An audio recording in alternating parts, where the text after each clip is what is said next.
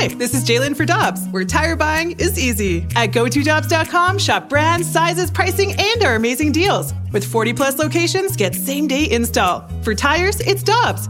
For deals you can use, click on GoToDobbs.com now. Another day is here, and you're ready for it. What to wear? Check. Breakfast, lunch, and dinner? Check. Planning for what's next and how to save for it? That's where Bank of America can help. For your financial to-dos, Bank of America has experts ready to help get you closer to your goals. Get started at one of our local financial centers or 24/7 in our mobile banking app. Find a location near you at bankofamerica.com/talktous. What would you like the power to do? Mobile banking requires downloading the app and is only available for select devices. Message and data rates may apply. Bank of America N.A., member FDIC.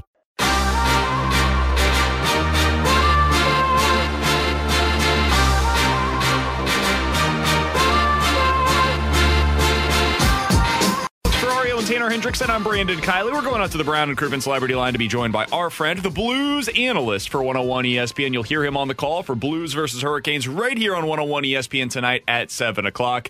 He is the one, the only, the bread man, Joey Vitale, joining us here on the show. Joey! Ah, you're so awesome. What's up, fellas? How we doing today? Joe, what's going on, man? How you doing? Hey, doing great. Just leaving the rink right now. A nice optional this morning for the Blues, and heading into a big game tonight against the Carolina Hurricanes. Big test coming up. A lot of big games. Heavy opponents here for the St. Blues. Let's start with this, Joe.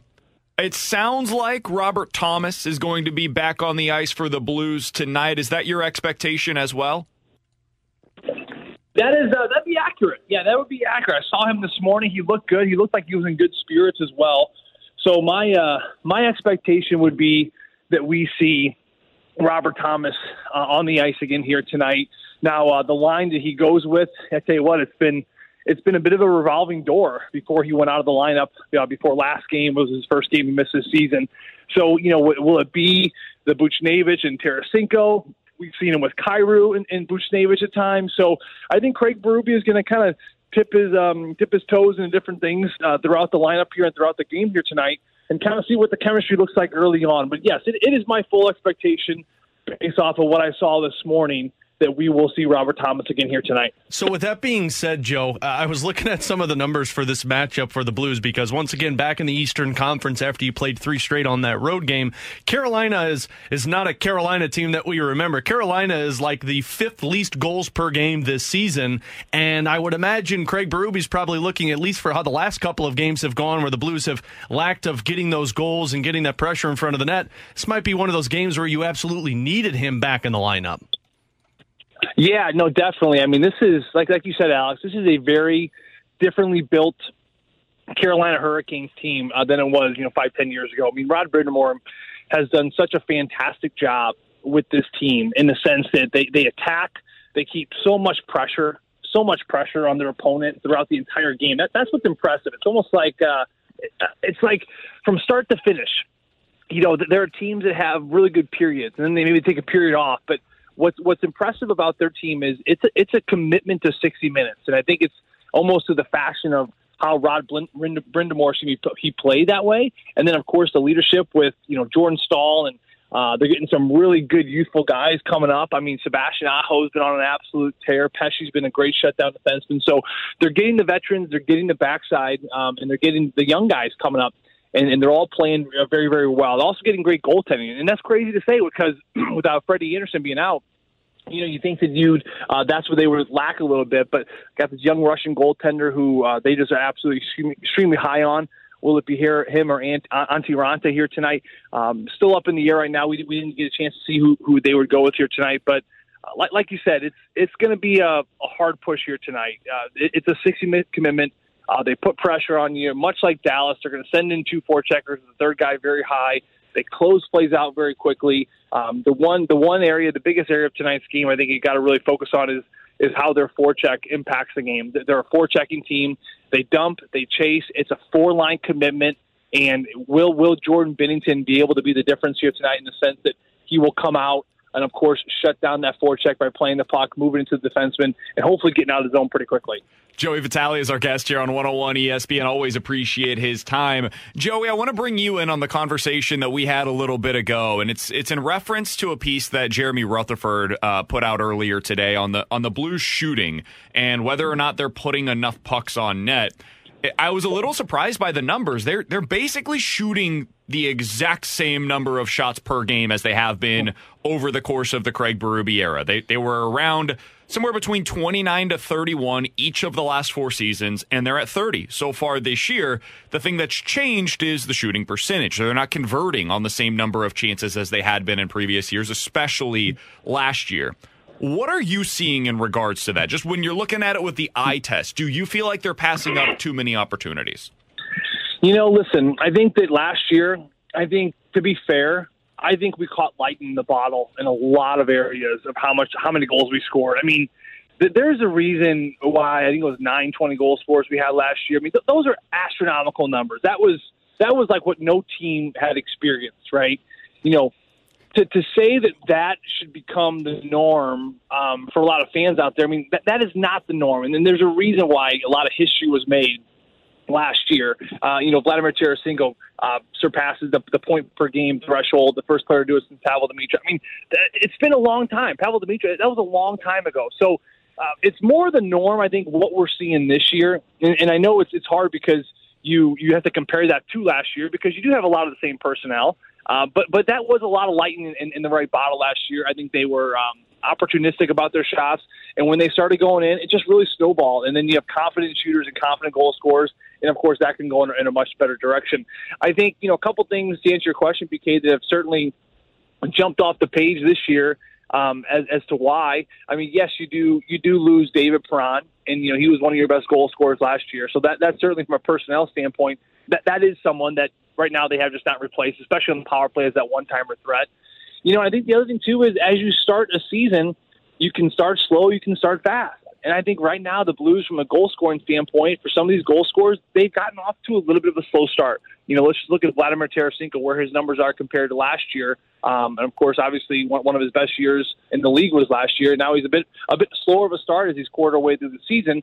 What happens to a player is, that confidence gets shaken a little bit, whether you're a first-year guy or a 10-year guy. I mean, longest-tenured Blue, you think, what does he have anything to be unconfident about? But he's still a player. I mean, these goal scorers go through this. And as you can start hot, you can start slow. And I think when you start slow, when you get off to a bit of a tempered start like he has, that kind of gets in your psyche as well. And then you start gripping the stick a little bit tighter, and then maybe you're not as confident in the power play. And then you feel like maybe the players in the power play aren't as confident delivering it to you. So I think a lot of that's going on. I certainly think from a goal-scoring standpoint, I think the Blues can all increase their points if we've been talking about a while, but certainly having a one-time threat on one unit or definitely both units, because that is certainly going to not only open up things for the one-timer player, but also it's going to open up things for everyone else on that power play. And I do think that you look at last year's goal scoring as well, the power play made a big difference. I mean, that is something that we just have not seen as much this year, where we're okay 5-on-5. Maybe we kill a few penalties, but here comes the power play. I mean, last year, it almost seemed like game in, game out, it was automatic. The power play was going to deliver. And right now, we just do not have that same proficiency on the power play where they're winning us games. And a lot has to do with the one-timer threat that right now we just seem like we do not have. A lot of interchangeable parts. They're still trying to find chemistry with some of the new bodies as well. But definitely a concern here for St. Louis, and they're going to continue to hopefully right that ship here tonight. Joe, Craig Berube made some comments of Alexei Toropchenko yesterday, just talking about how they just need him to get back to the level that he was playing at last season. And, of course, that shoulder comes into play here. He's in Springfield right now getting those reps for them. But Jake Neighbors is still up here, and this kind of ties into the power play one-time shot.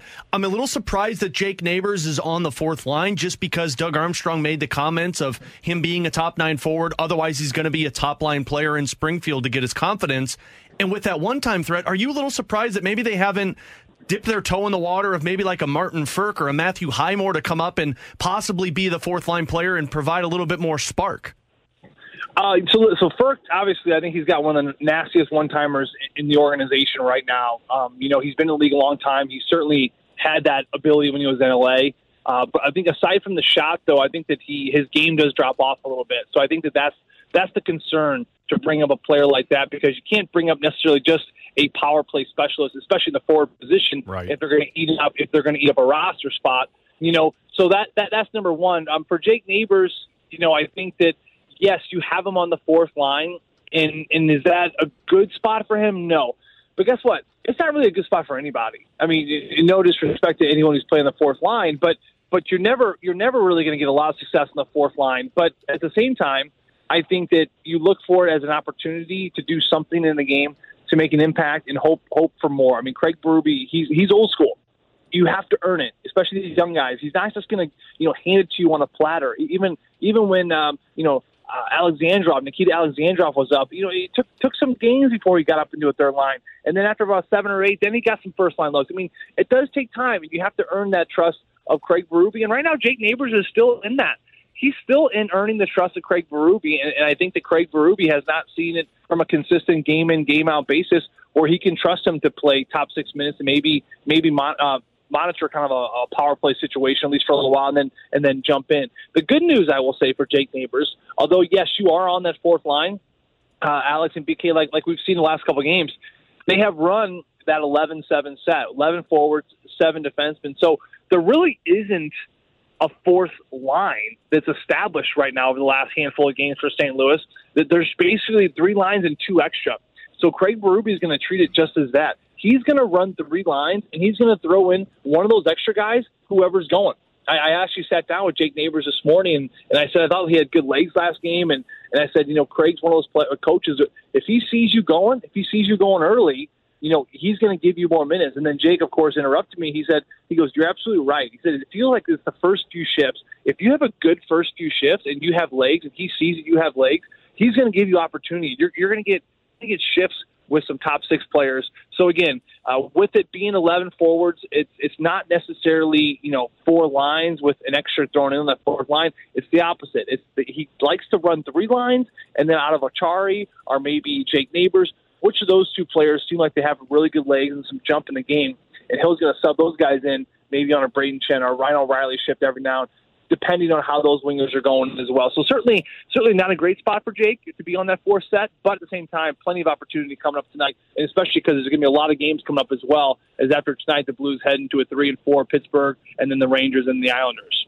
He's Joey Vitale. You'll hear him on the call tonight for Blues versus Hurricanes. Puck Drop starts at 7 o'clock. Alex and Joey will bring you pregame starting at 6 right here on your home for the Blues, 101 ESPN. Joe, appreciate the time as always, man. Enjoy the game tonight, and we'll talk with you again next week.